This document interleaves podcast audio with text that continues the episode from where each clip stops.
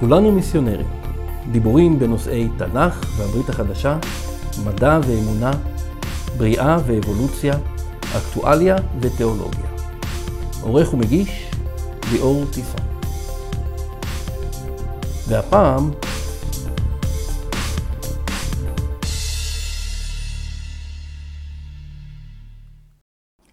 הפעם אני רוצה לדבר איתכם על אחד הפסוקים הכי מסולפים בתנ"ך. פסוק שעד היום רבים בעם ישראל מצטטים ומפרשים באופן שגוי לחלוטין, ואפילו הפוך לגמרי מכוונתו המקורית של המחבר שלו. פסוק שגם אנשים מרקע דתי, בין אם הוא יהודי או נוצרי, מתקשים להבין ולפרש באופן קוהרנטי.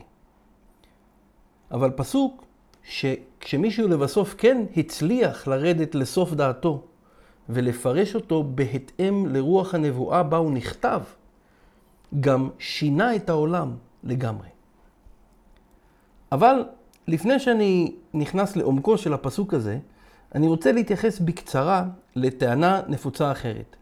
שלא רק שאני שומע חדשות לבקרים, אלא טענה שגם אני, עבדכם הנאמן, בצעירותי ובעוונותיי, האמנתי בה פעם. כמה מכם מאמינים שכל הדתות הן בעצם אותו הדבר? לאו דווקא שכל פרט ופרט בכל הדתות הוא אותו הדבר, אלא שמטרתן והמסר העיקרי בכל הדתות, או לפחות ברובן המוחלט, הוא בעצם אותו הדבר. תהיו בני אדם טובים. גם בתור חילוני אגנוסטי, גם אחרי שכבר נגמלתי מהאתאיזם הגאוותני שלקיתי בו בנעוריי, האמנתי שגם אם יש כוח עליון, הרי שבעצם אף דת לא יכולה לטעון שרק היא האמת המוחלטת, ושבשורה התחתונה גם היהדות, גם הנצרות וגם האסלאם, כמו גם הדתות מהמזרח הרחוק, שהיום נפוצות מאוד גם בעולם המערבי, בעצם מלמדות את אותם העקרונות הרוחניים והמוסריים. ולכן אין כל טעם או חשיבות בבחירת דת ספציפית אחת יותר מאחרת. האמנתי שמי שנולד לרקע יהודי, שימשיך להיות יהודי, רק שיהיה בן אדם טוב. ואותו הדבר גם עם נוצרים, מוסלמים או הינדואיסטים, שיאמינו באיזה דת שבא להם, או שמורשתם התרבותית מכתיבה להם. העיקר שיהיו בני אדם טובים, ואלוהים ישמח בהם ויברך אותם ללא אפליה בין דת כזו או אחרת. ואני חייב לומר לכם שאפילו היום, אחרי שלמדתי את הנושא הזה במשך שנים רבות, אני עדיין סבור שבמידה רבה מאוד, אולי יותר מ-99% מהדתות והאמונות בעולם הן בדיוק כך. בשורה התחתונה הן בדיוק אותו הדבר, ולכן גם אין חשיבות באיזו מהן אדם מאמין ולאיזו מהן הוא משייך את עצמו. אבל יש יוצא מן הכלל. ואת היוצא הזה מן הכלל חשוב מאוד שכולנו נבין. אפילו יותר מזה, אני מאמין שאם מישהו מאיתנו יסרב להבין, או שדווקא יבין אבל יסרב לקבל, המשפט על אותו אדם, ואני מדבר גם על נשים כמובן, במגבלות השפה העברית, יהיה חמור מאוד בבית הדין של מעלה. כמה מכם שמעו, ואולי אפילו מאמינים במשפט, איש באמונתו יחיה. יש כאלה בינינו שאפילו מגדילים לעשות ואומרים, איש איש באמונתו יחיה. לפני הרבה שנים ראיתי סלוגן של צעירי מרץ שצעק באותיות קידוש לבנה, איש באמונתו יחיה. מעבר לגיחוך שהציטוט הזה העלה על שפתיי, ותכף תבינו למה, הרי שכששמעתי כיצד אדם דתי מרקע אורתודוקסי מנסה לתת מענה נכון לטענה הזו, הרי שאז כבר לא ידעתי אם לצחוק או לבכות. לפעמים אתה שומע ויכוח בין שני צדדים, ולאחר שהקשבת לשניהם ולטענות שהם מציגים, אתה מגיע למסקנה העגומה ששניהם טועים לגמרי. ואף אחד מהם לא מבין בכלל על מה הוא מדבר.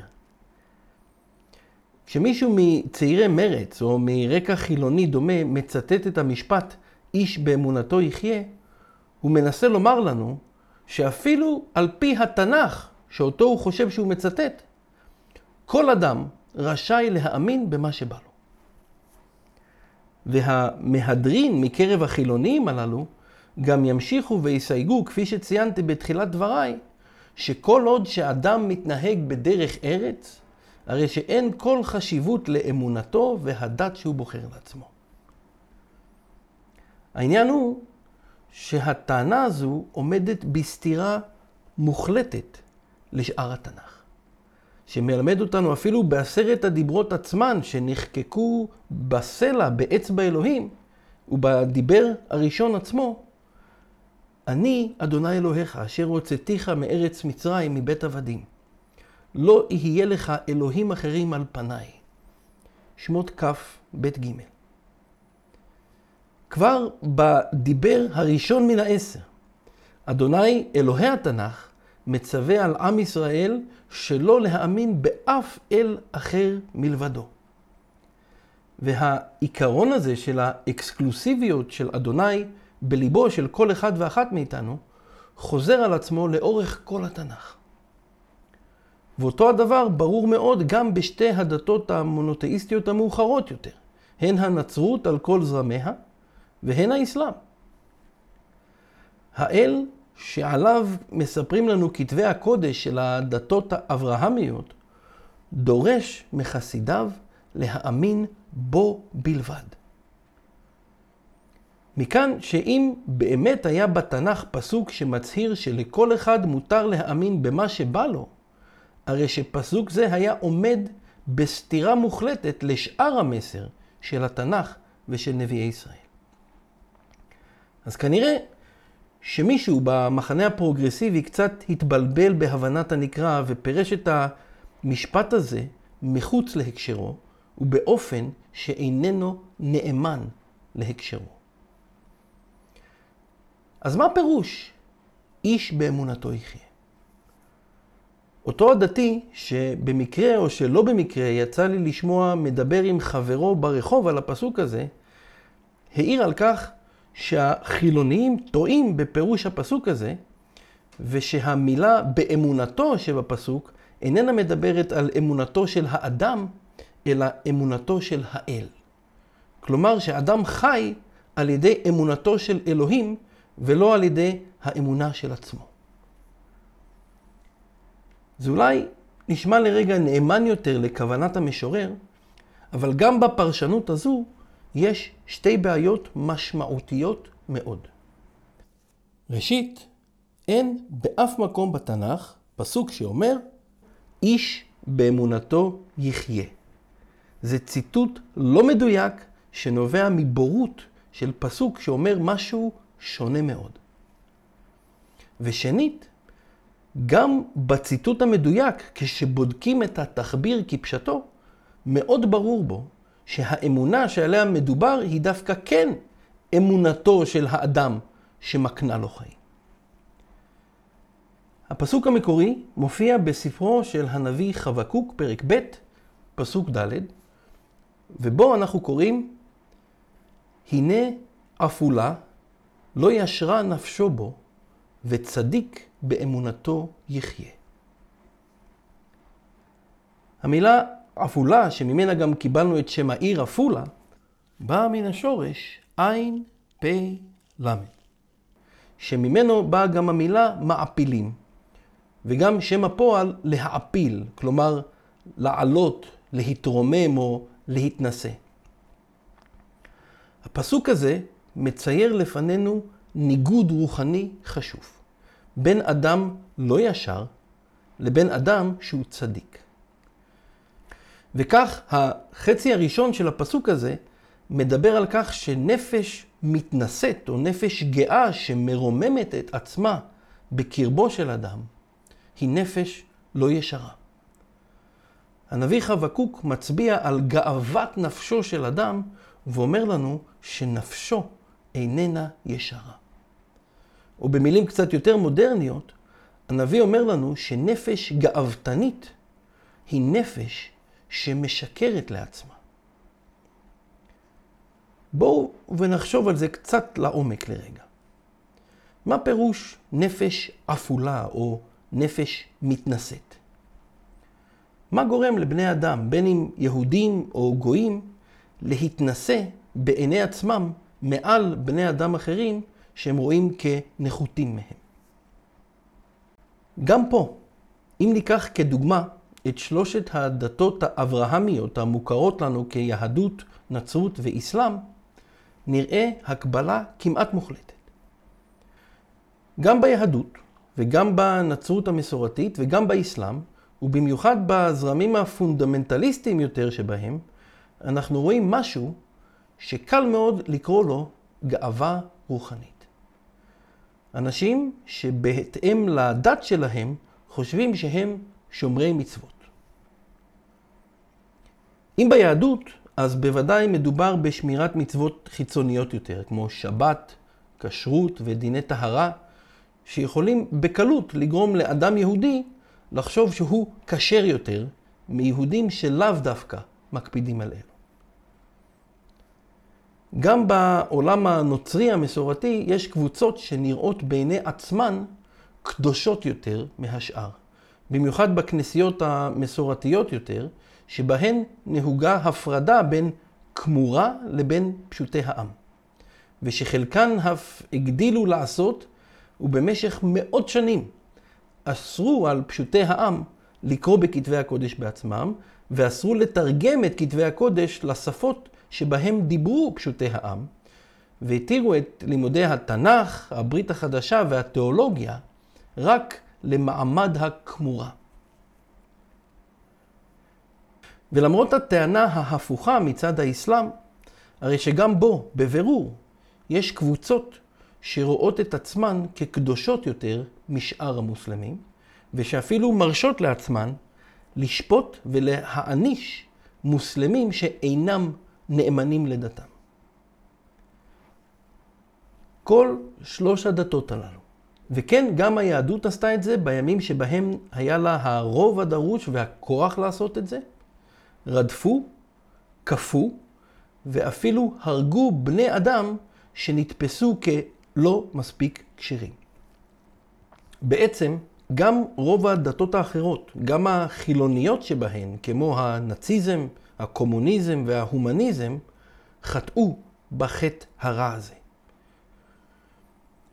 אם ניקח בחשבון את העובדה שרוב נביאי ישראל בתנ"ך גערו קודם כל בהנהגת העם הפוליטית וגם הרוחנית, כמו גם בנביאי השקר הרבים שקמו בעם ישראל בימי התנ"ך, הרי שאפשר לראות בבירור שאותן נפשות אפולות שאינן ישרות בעיני רוח הקודש שבפי הנביא, הן הנפשות שחוטאות בחטא הנפוץ שנקרא צדקנות עצמית. נפשות שחושבות שהן טובות מאחרים בעיני האל, ואשר מסרבות לראות את ערוותן העצמית. אנשים שחושבים שהם יכולים בכוחם ובעוצם ידם להיות לצדיקים בעיני אדוני. אנשים שליבם גבה בקרבם, בדרך כלל בגלל אדיקות וקנאה למסורות ולריטואלים דתיים, ושלפי דברי הנביא, נפשותיהם אפולות ואינן ישרות. אנשים שמרמים את עצמם לחשוב שהמעשים הטובים שלהם יכולים להצדיק אותם. הנביא ישעיהו אמר על אנשים כאלו, ונהי כטמא כולנו, וכבגד עדים כל צדקותינו. ונבל כעלה כולנו, ועווננו כרוח יישאנו. ישעיה ס"ד פסוק ה'. כבגד עדים כל צדקותינו? מה הכוונה? בגד עדים הוא משהו שניתן לתאר אותו כמו בגדיו המטונפים של חסר בית. יצא לכם פעם לפגוש חסר בית? לצערי, יש לא מעט כאלו, גם בישראל של שנת 2021. לפעמים אנחנו מרגישים שאיזה הומלס מתקרב אלינו הרבה לפני שאנחנו רואים אותו, בגלל הריח החזק שנודף ממנו. דמיינו לעצמכם בגדים צועים, קרועים ומטונפים של חסר בית שישן ברחובות ובגינות ציבוריות, ואולי תתחילו להבין מה זה בגד עדים. אבל שימו לב למשהו מעניין בפסוק הזה מישעיהו. הנביא לא מדבר על החטאים שלנו ומשווה אותם לבגד עדים, אלא באופן שאמור לעורר את תשומת לב כולנו, הוא מדבר על צדקותינו, המעשים הטובים שלנו, המצוות שחשבנו שאנחנו שומרים אותן, והמנהגים והריטואלים שאנחנו חושבים שיכולים לכפר על עוונותינו ולעשות אותנו צדיקים. הם, לא חטאינו, מעשינו הטובים, הם כמו בגד עידים נאלח בעיני אלוהינו הטוב והקדוש. כמו עלי התאנה, שאדם וחווה עטו על עצמם לאחר שחטאו וניסו לכסות בהם את מערומיהם, ואשר אלוהים דחה ועשה להם כותנות אור, כך אנחנו, הצדיקים בעיני עצמנו, מתעטפים בבגד העידים הפתטי של מה שחשבנו שהם המעשים הטובים שלנו, ומנסים להרשים את האל הקדוש שציווה עלינו לעשות את הטוב בלבד. ואם הטוב שאנחנו חושבים שאנחנו עושים כל כך חסר ערך בעיני האל, מה לדעתכם יהיה עם הרע שאנחנו עושים, בין אם במעשינו, דברינו ומחשבותינו? מי שחושב שמעשיו והאדיקות הדתית והמסורתית שלו יכולים להפוך אותו לצדיק, טועה מאוד ומשקר לעצמו. נפשו אפולה בקרבו ואיננה ישרה. והנה, בניגוד לאותן נפשות אפולות, גאוותניות ומתנשאות, שאינן ישרות בעיני אדוני, הנביא חבקוק ממשיך ומגלה לנו אמת רוחנית שהיא קריטית עבורנו. וצדיק באמונתו יחיה. אם כבר הבנו שכשאנחנו מנסים להיצדק מלפני אדוני במעשינו, הרי שנפשנו איננה ישרה לפניו. ואם ראינו שאין בנו מעשים טובים מספיק כדי להימצא צדיקים לפניו ביום הדין, הרי שאז ברוח הקודש הנביא חבקוק מסביר לנו שהצדקה האמיתית מלפני אדוני איננה נובעת ממעשים, אלא מאמונה. אלוהים בקדושתו הבלתי נתפסת לא מצדיק אף אחד על סמך מעשיו. אילו ישועת נפשנו הייתה תלויה במעשינו, הרי שאף אחד מאיתנו לא היה נושע וכולנו היינו בני גהנום. מי מאיתנו לא חוטא לפחות פעם ביום? זה 365 חטאים בשנה לפחות. אבל אותו האלוהים הקדוש, שגם מרחם מאוד עלינו האבודים לגמרי בחטא, קבע שכל מי שמאמין בו, לא רק מאמין בקיומו, אלא מאמין בו, בטובו, באהבתו ובחסדו, הוא זה שיוצדק לפניו ויזכה לחיי עולם במלכותו. וצדיק באמונתו יחיה. אדם מוצדק לא על סמך מעשיו, אלא על סמך אמונתו. כלומר, ביטחונו האישי באדוני, והאמון שלו בחסדו ובאהבתו. גם החילוני שטוען שלא משנה במה מאמינים, העיקר שמתנהגים בדרך ארץ, טועה פה. וגם הדתי שחושב ששמירת מצוות ומסורות תקנה לו חיי עולם, טועה. החילוני טועה מכיוון שהוא מניח בעיוורון רוחני רב שהוא בכלל יכול להיות בן אדם טוב. מה זה בן אדם טוב אם הוא לא מאמין באלוהים שברא אותו?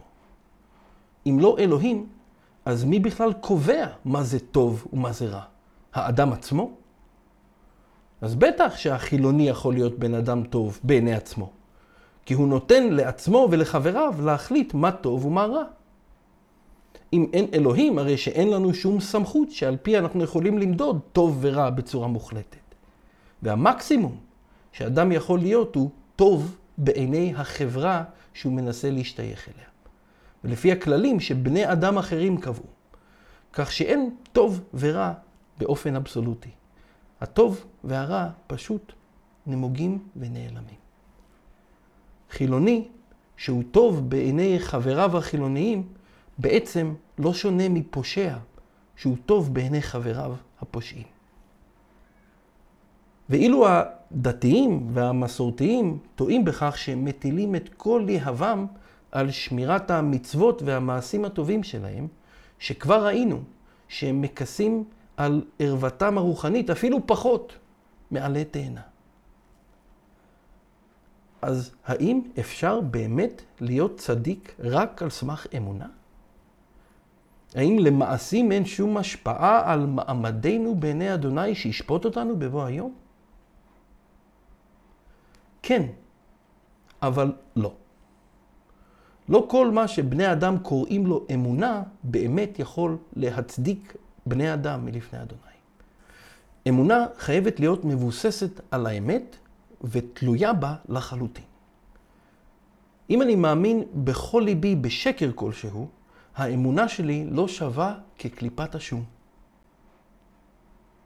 מצד שני, אם אני מאמין באמת הרוחנית שאדוני גילה לי בכתבי הקודש, ולמרות שהיא לרוב מאוד לא נוחה לי לפעמים, אני נכנע לאמת הזו בכל ליבי, הרי שאז אדוני יקרא לי מאמין ויצדיק אותי בחסדו.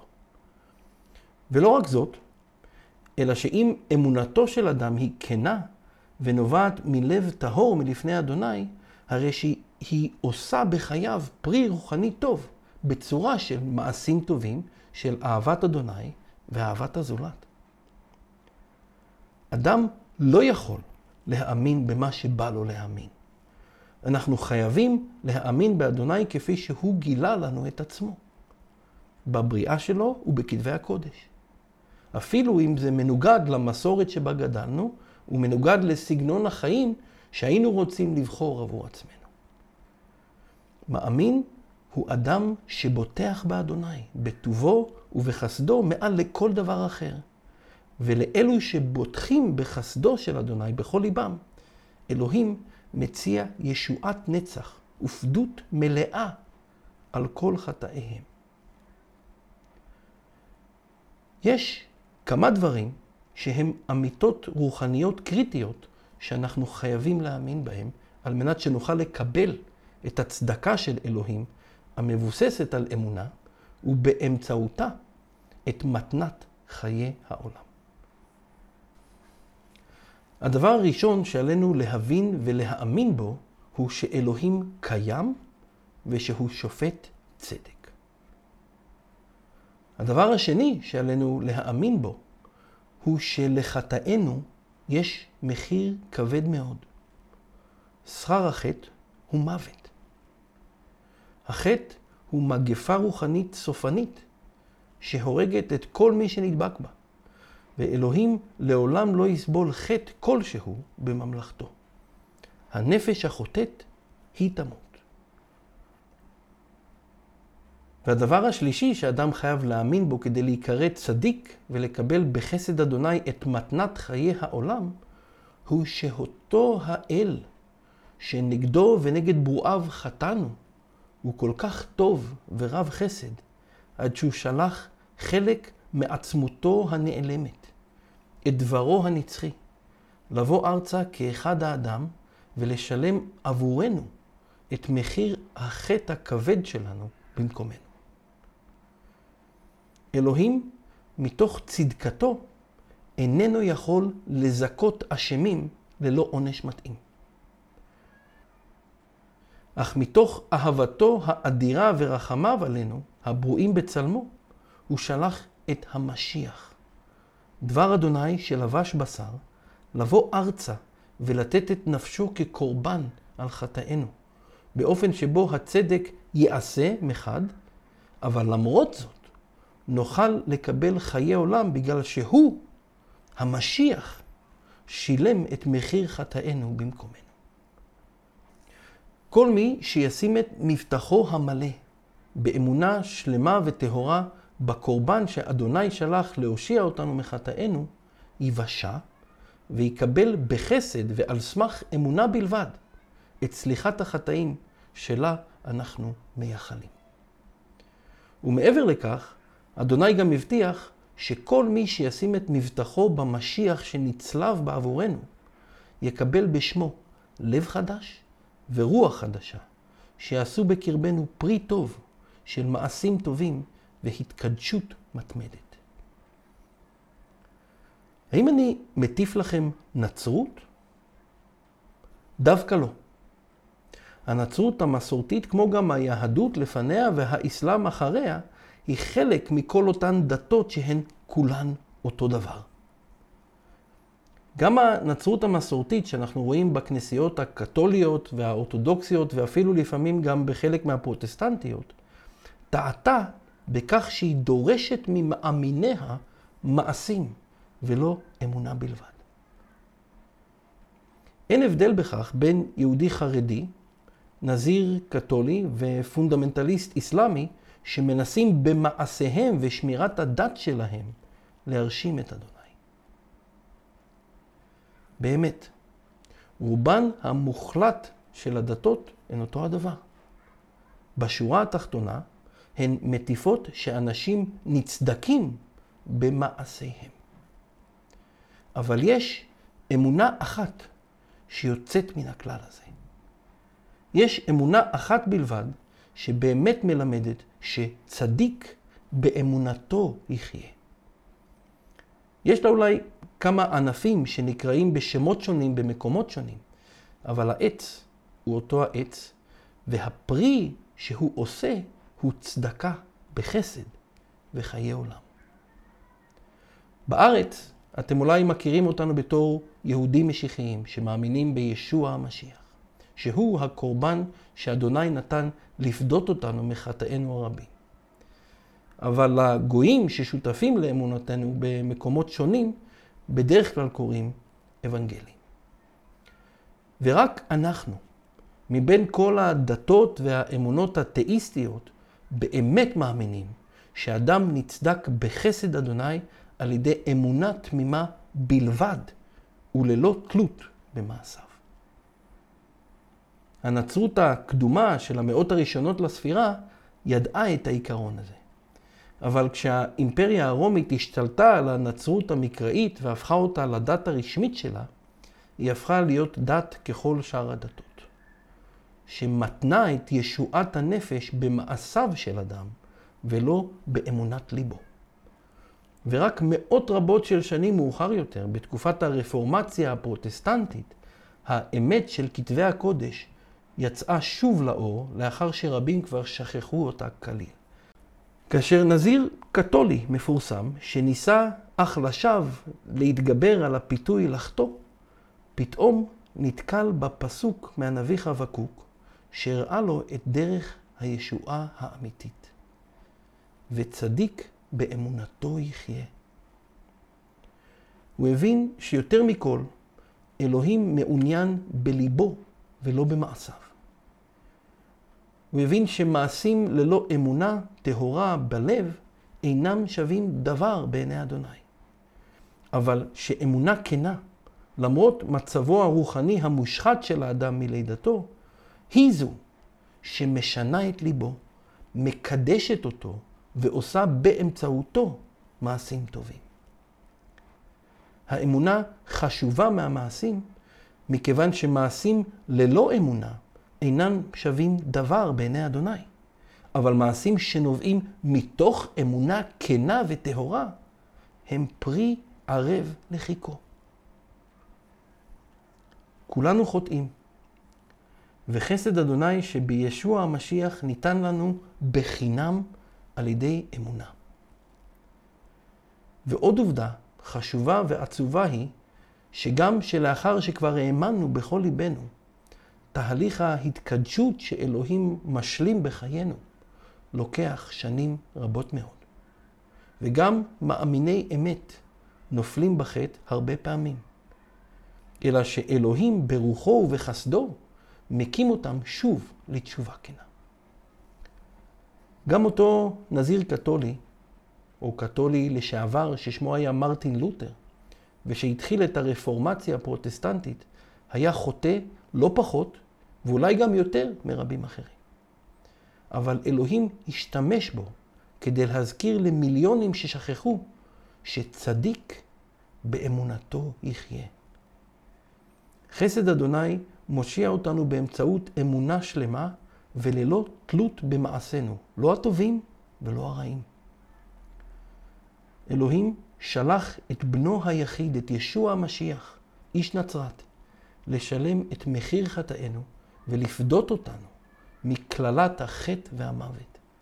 וכל מי שישוב בתשובה בליבו על חטאיו ויאמין בחסד אדוני שבישוע המשיח, יקבל בשמו את הצדקה האמיתית שבאה בחסד אדוני על ידי אמונה. ועל סמך אמונה, אלוהים מוליד מחדש מרוח קודשו את מאמיני האמת, ומתחיל בהם תהליך של התקדשות שנמשך כל חייהם, עד שיגיעו למלכותו, ואשר כחלק ממנה, מאותה ההתקדשות, הם יניבו פרי של מעשים טובים שנעשים באמונה. כן, צדיק באמונתו יחיה. נשתמע בהסכת הבא.